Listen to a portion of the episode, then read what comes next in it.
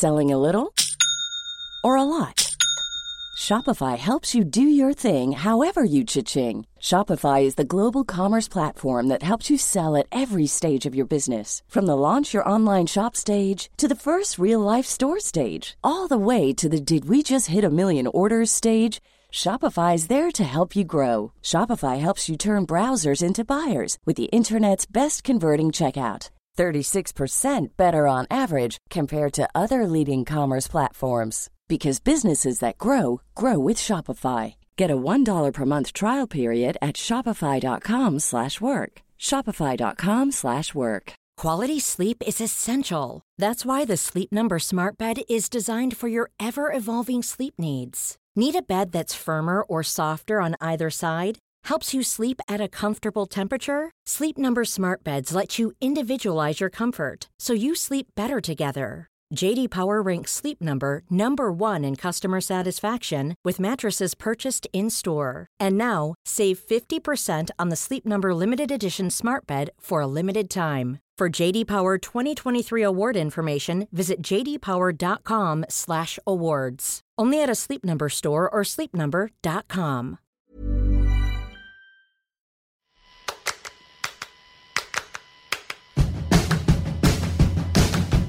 Welcome to Unscrewed, the show that knows that real liberation includes sexual liberation. I am your host, Jaclyn Friedman, and this week I'm bringing you a return guest who not only has a fantastic new book out, but it is hella relevant to like all of our lives right now. She's going to talk to us about sex and depression and mental health and her new book is called The Monster Under the Bed. Please welcome back JoEllen Notte. Hi, thank you so much for having me. I'm so glad to have you back. I was wanting to have you back anyway, but then I was like, we need to have JoEllen now because everybody is suffering. Way to write a really timely book, is what I'm saying. Yes, and for years I thought I was going to like hit the book too late, and then the timing could not have been more perfect. it is sadly perfect timing. But before we get into it, obviously, I need to ask you to go through the lightning round. Are you ready? Yes, I am ready. All right. What's been making you happy this week? My dog. Because I'm not stuck home alone, I've got him with me. Oh, sweetie. What's your dog's name? His name is Grover, and he's adorable and looks like a Muppet. Is he there right now? He is, right, bud? Hi. Hi, Grover. What is some of the best sex advice you ever received? It's so simple, but lube. Like that lube is okay to use lube, lube is good because that was not something I knew before. And I've been on antidepressants my entire adult life. And so I thought like, oh, well, if I need that, something's wrong with me. Yeah. But no, it it's legit. And now I have like seven different kinds on my nightstand because lube is great. Do it's have life changing. A recommendation you want to plug? So many, but there's a company called The Butters Oh, I don't know that one. an oil based lube and it's thick and it's moisturizing and it's amazing and I think more people should should know about them. Ooh, Never use oil based lube with latex. But if you're not using latex, if you're using it for yourself with a sex toy, or if you're using it with a partner that you're fluid bonded with, then go for it. And it tends to be great with hand stuff. So if you're using like nitrile gloves and you're not worried about the oil breaking it down, it's amazing for stuff that involves using hands. Yes. Excellent. Excellent. What's been making you maddest or saddest about the sexual culture lately? The like competitive, I'm having so much sex now that I'm home and we're doing all the things. Are you doing all the things? Sex, sex, sex. That's always my least favorite approach to sex. And I feel like there's some quarantine inspired version of that going on right now. We're going to talk about that. It's like the sex version of like, I'm learning a foreign language. I've started making sourdough bread, right? Like, Yes, I've never been in better physical shape because I'm exercising so much. Yeah. We're definitely going to get into that. Okay. What is a sex myth that you used to believe but don't believe anymore? I used to really believe in the like, you could be a slut and that would be a bad thing, and you should only have sex under certain circumstances. And like, I didn't have sex until I was 22 because I didn't figure out that I am not a relationship girl. I am like a, you know, casual things type of girl, and I didn't think that was okay. So I spent years waiting to be in that like John Hughesian high school college relationship and it never happened. And then one day I was like, well, this is dumb, and just had sex, and everything changed. Ah, the clouds parted. Excellent. Uh, and last one, who's somebody who's doing brave work to unscrew the sexual culture that you want to give a shout out to? Jimanekia Eborn. Jimanekia works with people who've gone through trauma, that with like reclaiming their sexuality and how they relate to themselves. And Jimanekia is doing a retreat called Tending the Garden that is specifically aimed at folks who have been through trauma. I just love everything they're doing. Amazing. Let's talk about your book. Let's start with the sort of the obvious table setting question. Why this book? Why now? Why you? Give us the elevator speech. In the beginning, it was important because so many people were coming to me. I was getting a lot of like private messages and emails, and people who were having experiences with antidepressants killing their sex life or you know doctors not listening to them whatever and they didn't feel seen or heard so when i started the book in 2014 that was that was the reason why then then i did a whole bunch of interviews and more and more people talked about what did work in their relationships what made them feel supported what you know kept everybody on the same page and i found some of that stuff in my relationship and so then it became to like destroy some of the stigma around the idea that depression by its nature kills your sex life and thus relationships and there's nothing you can do about it and now here we are now where I'm thrilled. The, the book literally came out on March 27th. So, smack in the middle of COVID 19, everything. And I think that there's a lot of stuff I talk about in there that I think will be great for people who are, you know, maybe not having the best times at home with their partner, or maybe are having a fine time but need want to understand things a bit better. I think everybody's so anxious and stressed out, and we don't talk about what that can do to your desire to have sex. And I think, you know, my book could help you understand about what's going on and how to navigate it together. Amazing. And so I'll start with my own personal confession as sort of like a way of modeling. Like when I got home from book tour for Believe Me on March 7th, and then I did a book fair locally on March 8th. And then by March 10th, my partner and I had decided we were not leaving the house unless it was essential. Like it was just so fast. And I, you know, I'd been building up and building up and on the road and it like it was just like it was like slamming into a wall. The first couple of weeks, I had paralyzing anxiety. And I can only imagine that lots of other people are having lots of other mental health reactions, not identical to mine, but like in in parallel to mine. Absolutely. And I think we talk a lot about like when people are feeling this way, we talk a lot about fight or flight that thing that comes up in your body where you either, you know, want to fight or flee. But what we don't talk about is the third piece of that, which is freeze. Oh yeah, that's literally what I did. I was locked up for like weeks. I was just I was frozen. Yeah. And I think we don't talk about that enough and so people don't know to expect it. I was frozen for like a year and a half, honestly. This whole thing, I kept joking that like I was ready for quarantining because I'd been in a depressive episode for a while. So I was like, eh, I'm on my couch all day anyway. It's fine. I felt frozen, and somebody had to explain to me, like, yeah, there's a third component there. It's not just that you fight or you run away, sometimes you just stop. Well, also because there's nothing to fight and there's nowhere to run. Like, those, neither of those options are particularly open to folks who are not essential workers right now. And if you've read the book Burnout by Emily and Amelia Nagoski, Yes, and I adore them. Yep. It turned the corner for me on understanding some of this stuff. And they do a lot of talking about like animal responses to stress and anxiety. And and I was like, oh yes, I am like an animal who's playing dead until everything goes away and stops scaring me. Yeah, yeah, exactly like that.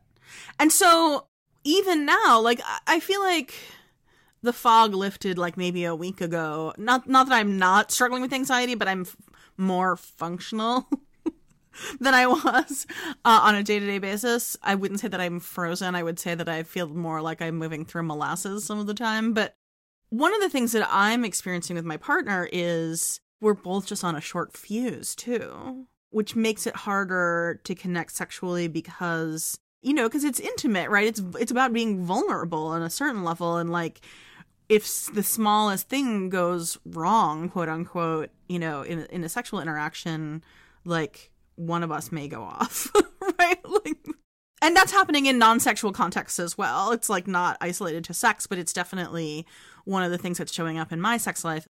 It feels risky to try and be that vulnerable right now because I already feel so excruciatingly raw.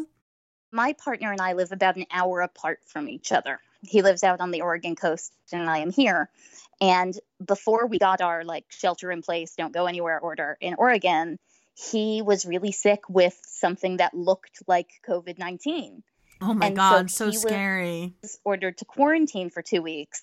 And his date when it was okay for him to not quarantine because he hadn't shown symptoms in a bit, whatever, was the day after we were told to shelter in place. And so we are not together right now. And he keeps lamenting this, and I miss him desperately. But honestly, knowing how I react to stress and how irritable and on edge I get, I think it would have been a mess if we were together. I think I would have been snapping at him constantly and thus hating myself and grumpy and angry. And then, of course, there's no sex. Well, especially if you're not used to living together, right? Like, Right. even more so if it's a brand new thing. I mean, at least my partner and I have basic household rituals down. I will also say, and this is not to rub in, in anybody's face who does not have this, but I've never been happier for the non traditional decision we've made to have separate bedrooms than at this moment. The fact that we just each have a private space where we can close the door and it is our space is probably saving our relationship. We always say that if we were to ever live together, we would need a large space so we could have separate rooms and places we could go because we both get kind of done with people frequently. And I know that not everybody can have that, and right now people are listening and like, fuck you. like, No, I know when I lived, I was married and I lived in a condo that when I think back on it, I'm like, oh my God, how did we do that? There was like nowhere to go to be away from anybody. It was all just one walk through space and it, ooh, it was awful. and that does not breed a desire to be sexual. No. and a lot of people are also walled in with their kids right now, you know, talk about lack of privacy. So, given all of this, you know, what's what's your best advice for all of us? One of my biggest pieces of advice for people generally coping with depression, but honestly, this fits so many circumstances, is make conscious sexual decisions. There's a lot of bad sex advice out there that's like, just do it because you'll realize you wanted to and then you'll have fun. But I always say if you just do it, you know, like force yourself to get in there and try, you might realize that you didn't want to. And now you like your partner and sex way less. And so I always say check in with yourself, see how you're feeling about even just the idea of sex today. I know sometimes when I'm depressed, it's like, oh, sex sounds good, but having to move or do anything sounds awful. And then you can kind of tell your partner, you guys can talk about how you're each feeling. So it's not, sex so easily becomes a hot button issue for us if we're not having it or if one person wants it and the other doesn't. But if we keep that communication open and we know that everybody's still, you know, got sex there on the agenda, we're just not sure where it lands today, everybody can feel a bit safer and we can avoid that resentment that builds. So, you're saying that we have to communicate with each other. You do, you really have to talk to each other. What does that conversation sound like when you do it? I know everyone communicates differently, but I'd love to have an example of how that conversation sounds. So, uh, my partner is tremendous. And when he got clear on the whole depression thing, he learned a whole bunch of new tools to work with me. And so, we adopted something called spoon theory. It was created by a woman named Christine Miserandino, who uh, has lupus. And she made it up as a way to kind of quantify the amount of energy, emotional resources, whatever you have to get through a day. And so, we do a lot of like, do you have the spoons to deal with this right now? And I know with my partner, I can say, like, I love you. I desire you. I do not have the spoons for sex right now. And he'll be like, cool, let's put on Great British Bake Off. And before that, it was more just like, I don't want to. And then he felt rejected and awful. And do you go out of your way to proactively say that to him, even if he's not making a pass at you? Or do you mostly Oh, say that responsively? No, I will say it because, like I said, I do that thing where you check in, how you feeling about sex, and I'll say to him like, "Yeah, I was thinking about it earlier, but now I just don't think it's going to be a thing today. And it's become a normal conversation for us. Was it weird and awkward when you started? It absolutely was. We had a whole period where my partner was constantly convinced the sexual component of our relationship was going to die if we didn't like get down on it right now. And I still remember that one night we had gone to bed and I I had a bad injury. I had spinal surgery a couple years ago. And I turned to him and I said, "I still love you. I still find you very attractive. The sexual component of our relationship is not dying, but I'm in a lot of pain right now and need to go to sleep." And it was like a switch flipped or something because we had had adjacent conversations, but I could always tell he didn't quite feel comfortable. And then we had that conversation and it like just caught for us. And then, you know, a couple years later when he hurt his knee and I would come to visit him, he'd be like, I know you came all this way and, you know, and I still love you and want you, but I am in pain and can't, or, you know, I'm stressed about work and don't want to. And it helps us keep sex as part of our relationship, even on days when it is not actively a part of our relationship. I love this our recent guest Tina Horn, we talked about sexting and sort of long distance sexual communication for folks whose sexual partners are not quarantined together. And she gave a lot of tips about how to do that. But I'm wondering if there's a space for like doing that kind of stuff even with a partner where you're in the same house together where you don't have the spoons to be physically sexual with someone, but it's a way of keeping that sexual spark happening. Like it may take a different kind of energy to send a dirty note to them for, via email or text or whatever than it does to like actually be physically sexual with them. Do you do that? Yes, I call this making the internet your sexual communication wingman because for me it started with Tumblr back when Tumblr used to be sexy and these days I use a site called Lady Cheeky that came up on Tumblr and now still exists. Holla at L. L Chase. It's L Chase's site. It's been a great communication tool for me and my partner because you can just quickly grab like a sexy image and say, this one day I want us to do this. Maybe not today, but, or, you know, hey, maybe come do this right now. But it's a great communication shortcut especially because for so many people, like I talk about sex and feelings constantly, and it's not a big deal for me. But for a lot of people, finding the words to say, this would be hot, or we should try this, or, you know, this image makes me think of you, that's that's hard. But you just send a picture and then they get the the gist of what you're going for. It's also a great way to promote new things you want to try. I love it. And also, looking through the images can sort of light the spark in you to make you yeah you can sort of take it out when you have half a thought about sex. And exactly. looking through it can fan the flames too. What about for people for whom right now there can be no thoughts about sex? Like either they're on the front lines and they're coming home exhausted and being terrified all day or they're on the front lines of childcare right like with never any relief or just for whatever reason, they have no sexual feeling whatsoever at the moment. I always say you get to be where you are when you're there. And a big issue with our world and how it relates to sex is we tend to treat it very like competitively, like you're better if you're having more and and you're not healthy if you're having less or whatever. And there's even the that is, meme going on around right now and I think I shared it. Masturbation is good for your immune system, right? Like yes hell, I'm a sex writer, and there's days where I see stuff that's being shared around the community, and I'm like, really, really, no, I haven't washed my hair in a week, and I just, no, I don't even want to think about this. I always say, like, that's cool. I caution people against letting it become their persona. In my 20s, I had this thing where it was like, I have depression, so I don't have sex, and that is who I am.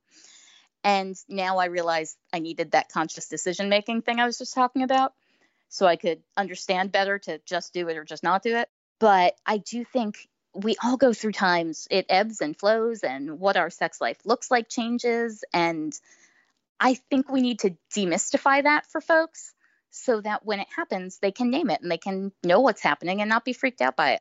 But how to communicate with a partner who's maybe not hearing you?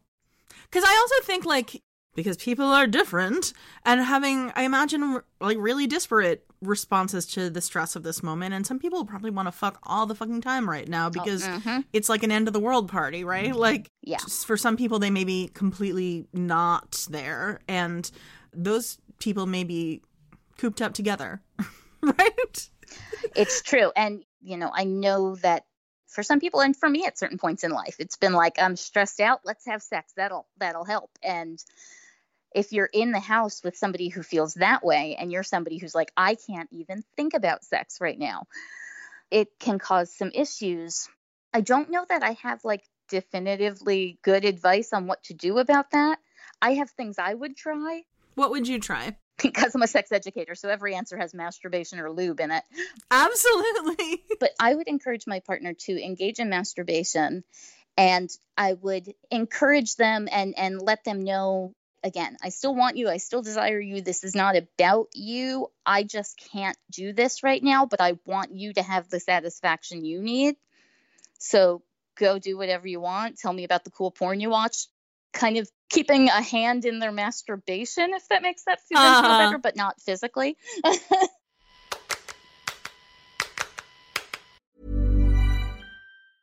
hey, it's Danny Pellegrino from Everything Iconic. Ready to upgrade your style game without blowing your budget? Check out Quince. They've got all the good stuff shirts and polos, activewear, and fine leather goods, all at 50 to 80% less than other high end brands. And the best part? They're all about safe, ethical, and responsible manufacturing. Get that luxury vibe without the luxury price tag. Hit up quince.com slash upgrade for free shipping and 365 day returns on your next order. That's quince.com slash upgrade. Hold up. What was that? Boring. No flavor. That was as bad as those leftovers you ate all week. Keke Palmer here, and it's time to say hello to something fresh and guilt-free. Hello Fresh. Jazz up dinner with pecan-crusted chicken or garlic butter shrimp scampi. Now that's music to my mouth. Hello Fresh. Let's get this dinner party started. Discover all the delicious possibilities at hellofresh.com.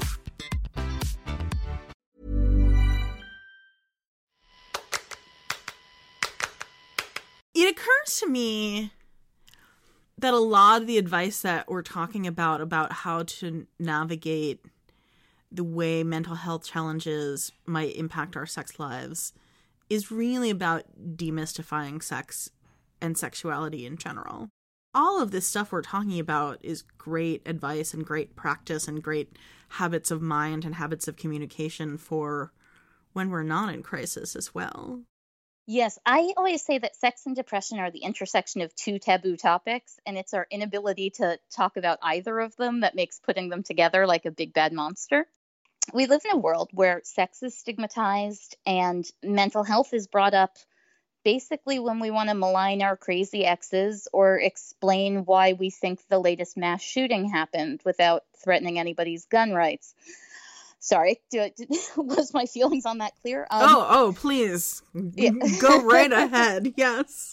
And so it feels like speaking up about the impact depression, any kind of mental illness is having on your sexual function is basically like announcing that I'm an insane, sex crazed whore and you know waiting for the world to judge you but when we kind of take the pieces out and look at them individually and find ways we're comfortable talking about all the different things and how they relate to our lives if sex is important to us and why and all of those things it gets kind of like picking away at paint on a wall it gets like a little easier the more you do it until eventually your wall's all clear i'm actually thinking about my manicure that has slowly peeled off so, how has that? Tell us a little bit about your journey to pick off your own paint flakes.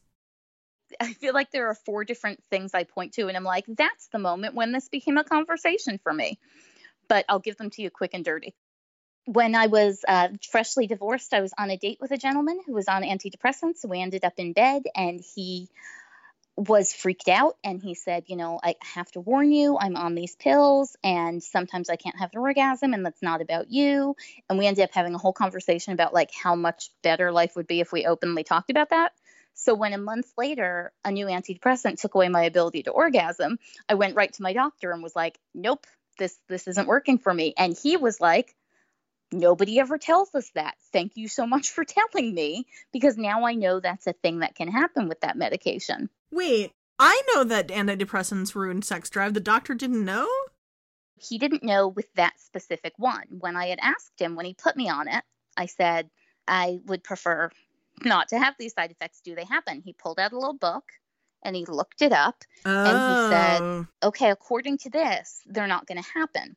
And what he explained to me was that books like the one he pulled out generally get their information from what doctors report their patients are experiencing.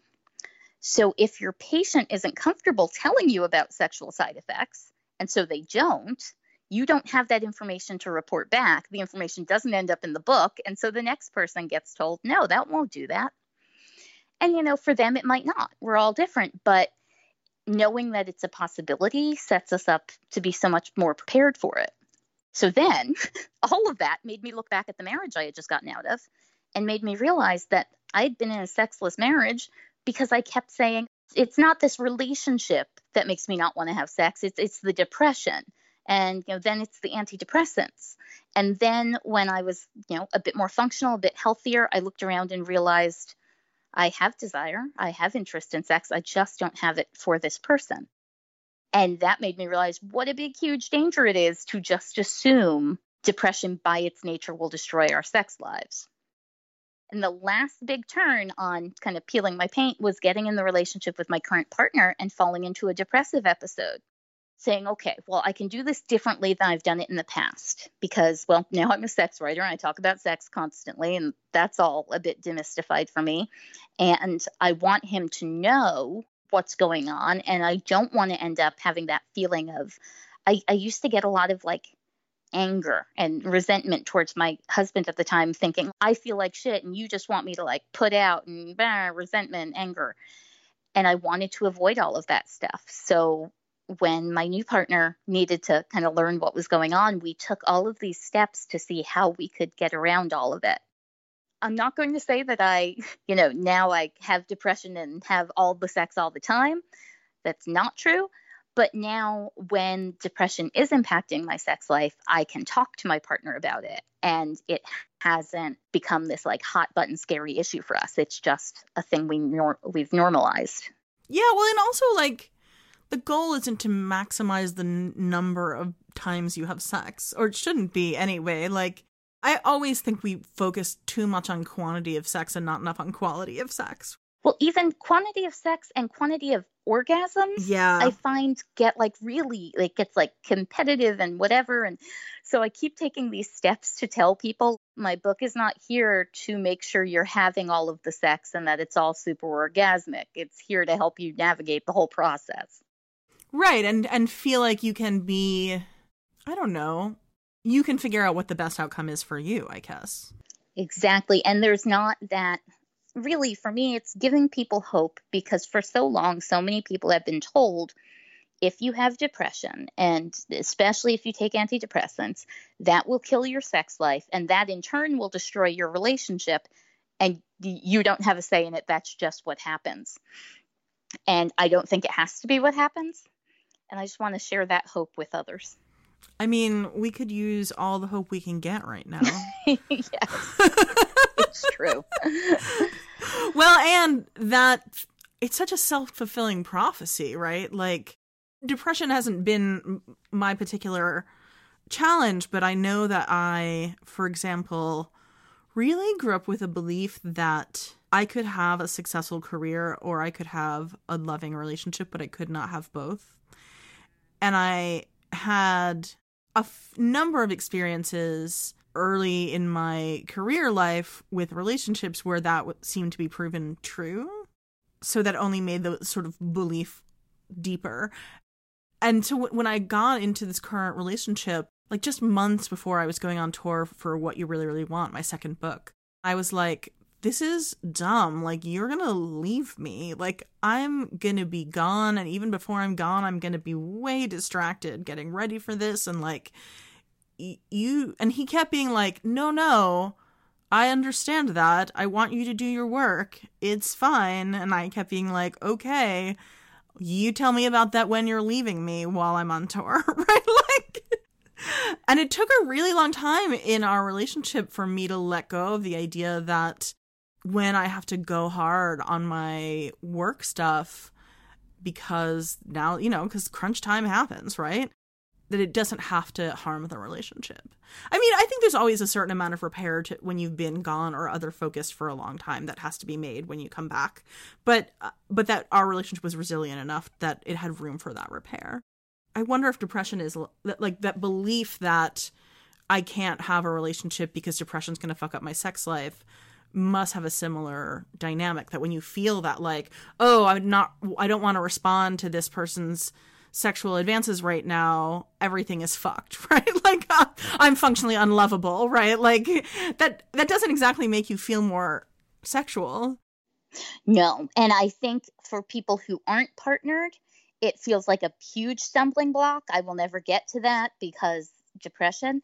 I think for a lot of folks in relationships, they end up with this dynamic that I have named the broken and lucky dynamic, where they feel they are broken, there is something wrong with them, and they are so lucky that this person loves them in spite of that. That is a recipe for abuse. It's a mess. And again, it brings up all that resentment because you know luck can you can press your luck you can run out of luck like luck is not solid or stable. And so of course you're going to feel like i don't like you because i feel like i could lose you at any moment and thus i can't you know function as me. Also it fucks up consent dynamics. Yeah a lot a lot a lot. If you feel like you're so lucky that this person is here and they are the functional one and they are good and you are bad and broken you can't give like embodied consensual yeses or nos. So, what would you say to someone who feels like they're super resonating with that stuff you just said and they're in that dynamic? Like, how do you, is there a way to find your way out of that dynamic and stay in the relationship? So, uh, I, I will be really honest and tell you that I do not know because I ended my the last relationship that was you know depre- contained my depression, and then the next one I was in, we worked so hard to avoid that. I do think what it takes is it takes a willingness on the part of both partners to learn more. And it takes the partner who doesn't have depression being really, really honest about whether they can be in a relationship with somebody who is coping with depression because not everybody can do it and that's not a judgment of people who can't but we need to acknowledge that. And they need to be honest with themselves about how they view their partner. Because if they've come to view their partner as you know this hot mess that they've been saddled with but that is a dynamic they're super comfortable with. They're like generously tolerating yeah. If they've bought into the dynamic uh, as well yeah, because honestly, I've I've said a couple of times that I feel like a big reason my marriage ended was I got more functional and healthier and our relationship was built on the basis of JoEllen is a mess. And we started getting really irritable with each other and things were kind of not pleasant in my house. And I remember closing the door behind me to go to work one day and thinking, our relationship can't handle me being healthy. And I think a lot of people fall into that. Ooh, that's tough stuff. What do you do when you feel resentment starting to crop up? I mean, surely you're human and it doesn't work perfectly. I feel like I'm making my relationship sound like this like utopia of constant communication and feelings. Yeah, come on, let's get real. Let's talk about the real stuff. What happens when it doesn't work as well? Sometimes I feel terrible because I feel like my relationship is a lot of me saying to my partner, okay, I'm starting to get resentful about this. So I need us to talk about it. Oh my and, god. That's like 30% of my relationship. So I am an introvert. I am quiet. I need quiet time. My partner is a fire spinning, juggling extrovert with a loud, booming voice that is everywhere, who is making sound at all times and who is so excited about everything that he's constantly trying to finish my sentences and and jump to the next point in the conversation. And we have multiple conversations probably you know every month or two about like dude you can't talk over me. You can't interrupt me because i start to really dislike you when you do that and that's not good for us. And so i think that all of this stuff to a lot of people who aren't doing it and who have never done it it might sound really big and scary But once you start having these conversations, they get so much easier and you end up so much more on the same page. So, what I hear you saying is it's not about being perfect, it's about noticing when these dynamics start to get unhealthy and addressing it and just being willing to do that on a repeating basis. My partner really loves plants, tons of plants all over his house. And a lot of his life is this plant gets buggy. So, what do we do about that? And this plant needs to be around this certain amount of light. And one day I realized he doesn't love any of those plants any less for all of those things that they each specifically need. He just loves plants. And I feel like our relationship is similar. He doesn't love me less because sometimes I need him to like shush. And he doesn't love me less because there are times where I just can't with everything. He just loves me and figures out how to navigate those things as part of that love. Oh, that is so lovely. I want everyone to have that. Just like one one more question and then we'll we'll bring it on home. But what about when your partner also has depression or has their own mental health challenges when it's not like the partner with the challenge and the partner who's understanding about the challenge when your challenges are both flaring up? In my research for this book, so if, for this book, I uh, surveyed 1,100 people and then interviewed about 200. And something that I found was that the relationships where the people were having more success navigating it tended to be ones where both partners had a mental health struggle, or alternately, the partner who wasn't struggling with depression had like a close relative or somebody in their life they'd been through what mental illness looked like before. And I think it's because you have more of a vocabulary and you have things you understand together where this can get tripped up is that everybody needs to feel cared for. And if you're both coping with depression, there's a good chance you're not going to be able to give each other everything everybody needs. Because I, I love to apply theories to everything, there's a thing called ring theory. I love ring theory. I recommend to people all the time. And I think it's important for partners who are coping with depression, like both of them, to understand and this might be important for everybody to understand, you and your partner each have your own set of rings. And you might be on each other's rings, right? So, uh, just to explain to people, ring theory is this idea that puts somebody who is dealing with a trauma or you know an illness or whatever at the center of a bunch of concentric rings and you know the people closest to them are on the next ring out and then as the relationships get more distant we get further out on the rings and the rule of ring theory is comfort goes in and you dump stuff out. So you're never dumping emotional baggage on somebody who's in a worse position than you, who is closer to the trauma than you. You're sending comfort towards them, and then you're turning to the people on the outer rings for support. And I talk about it in the book a lot in terms of the person with depression having these rings, but we all need to have our rings in place so we know where we can get the support and it's not all relying on one person, our partner, to give it to us. So part of the answer is building community. Yeah, you have to have other people in your life and we're not as a society, we build so much towards the like couple ideal of like couples do everything together and couples are everything to each other and all of that that it's a lot of pressure to put on a relationship and you need to know that there are other people you can turn to in other places you can get the support if it's not happening in the relationship right now. All right, that's a good place to end. Is there anything else that you wanted me to ask you about that we didn't talk about? One of my favorite things to talk about that I haven't gotten to is workarounds for sexual side effects on medications. Because sometimes people like their medication, but also it has caused sexual side effects. So they want to keep the, the benefits, but also, you know, they don't want to give up.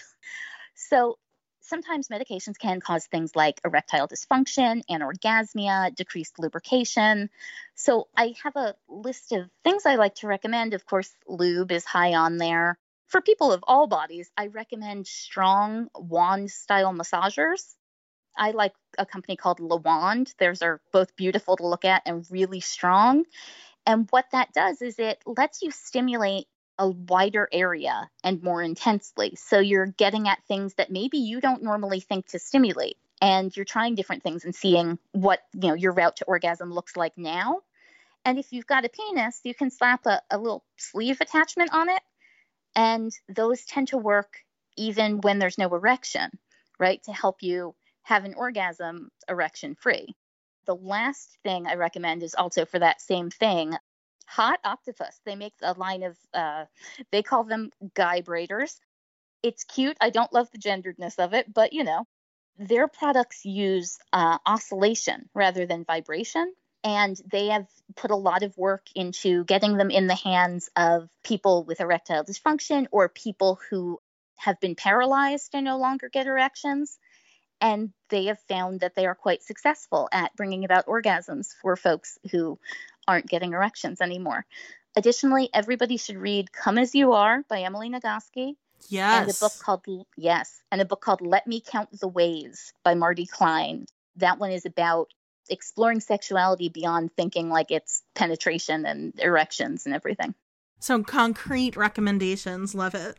Awesome. So you are doing um, the thing we didn't talk about, of course, is the fact that your the book is coming out in the middle of coronavirus pandemic Yes. means also your book tour got postponed.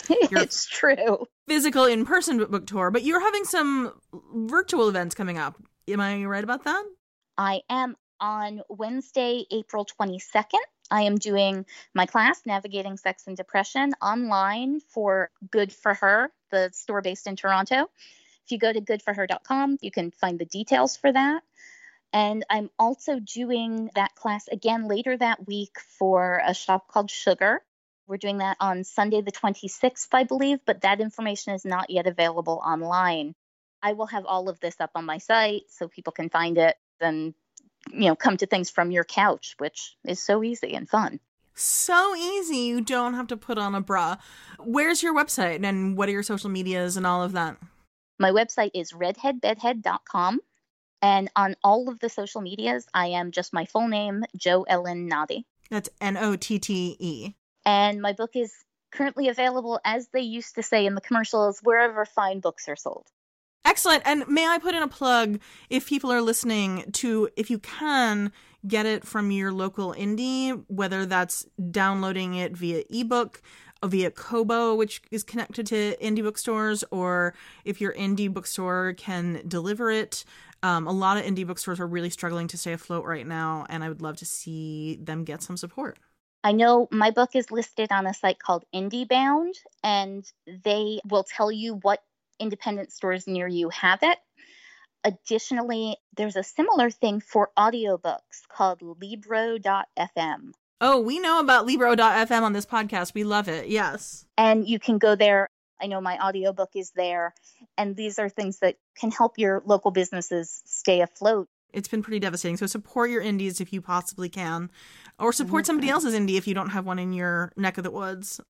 And you can find me all the usual places Jaclyn F on Twitter, Jaclyn Effable on Instagram. My website is jaclynfriedman.com.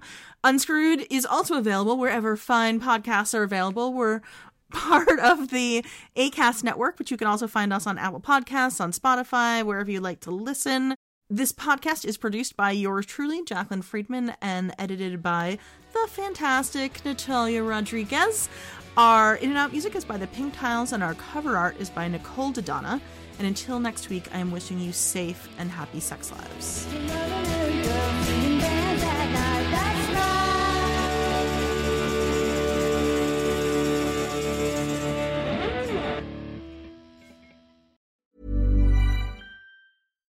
Hi, I'm Daniel, founder of Pretty Litter. Cats and cat owners deserve better than any old fashioned litter. That's why I teamed up with scientists and veterinarians to create Pretty Litter.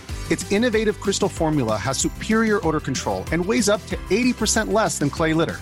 Pretty Litter even monitors health by changing colors to help detect early signs of potential illness. It's the world's smartest kitty litter.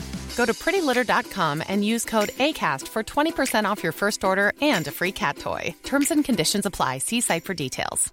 Ever catch yourself eating the same flavorless dinner three days in a row? Dreaming of something better? Well, HelloFresh is your guilt free dream come true, baby. It's me, Keke Palmer. Let's wake up those taste buds with hot, juicy pecan crusted chicken or garlic butter shrimp scampi. Mm. Hello Fresh. Stop dreaming of all the delicious possibilities and dig in at HelloFresh.com. Let's get this dinner party started.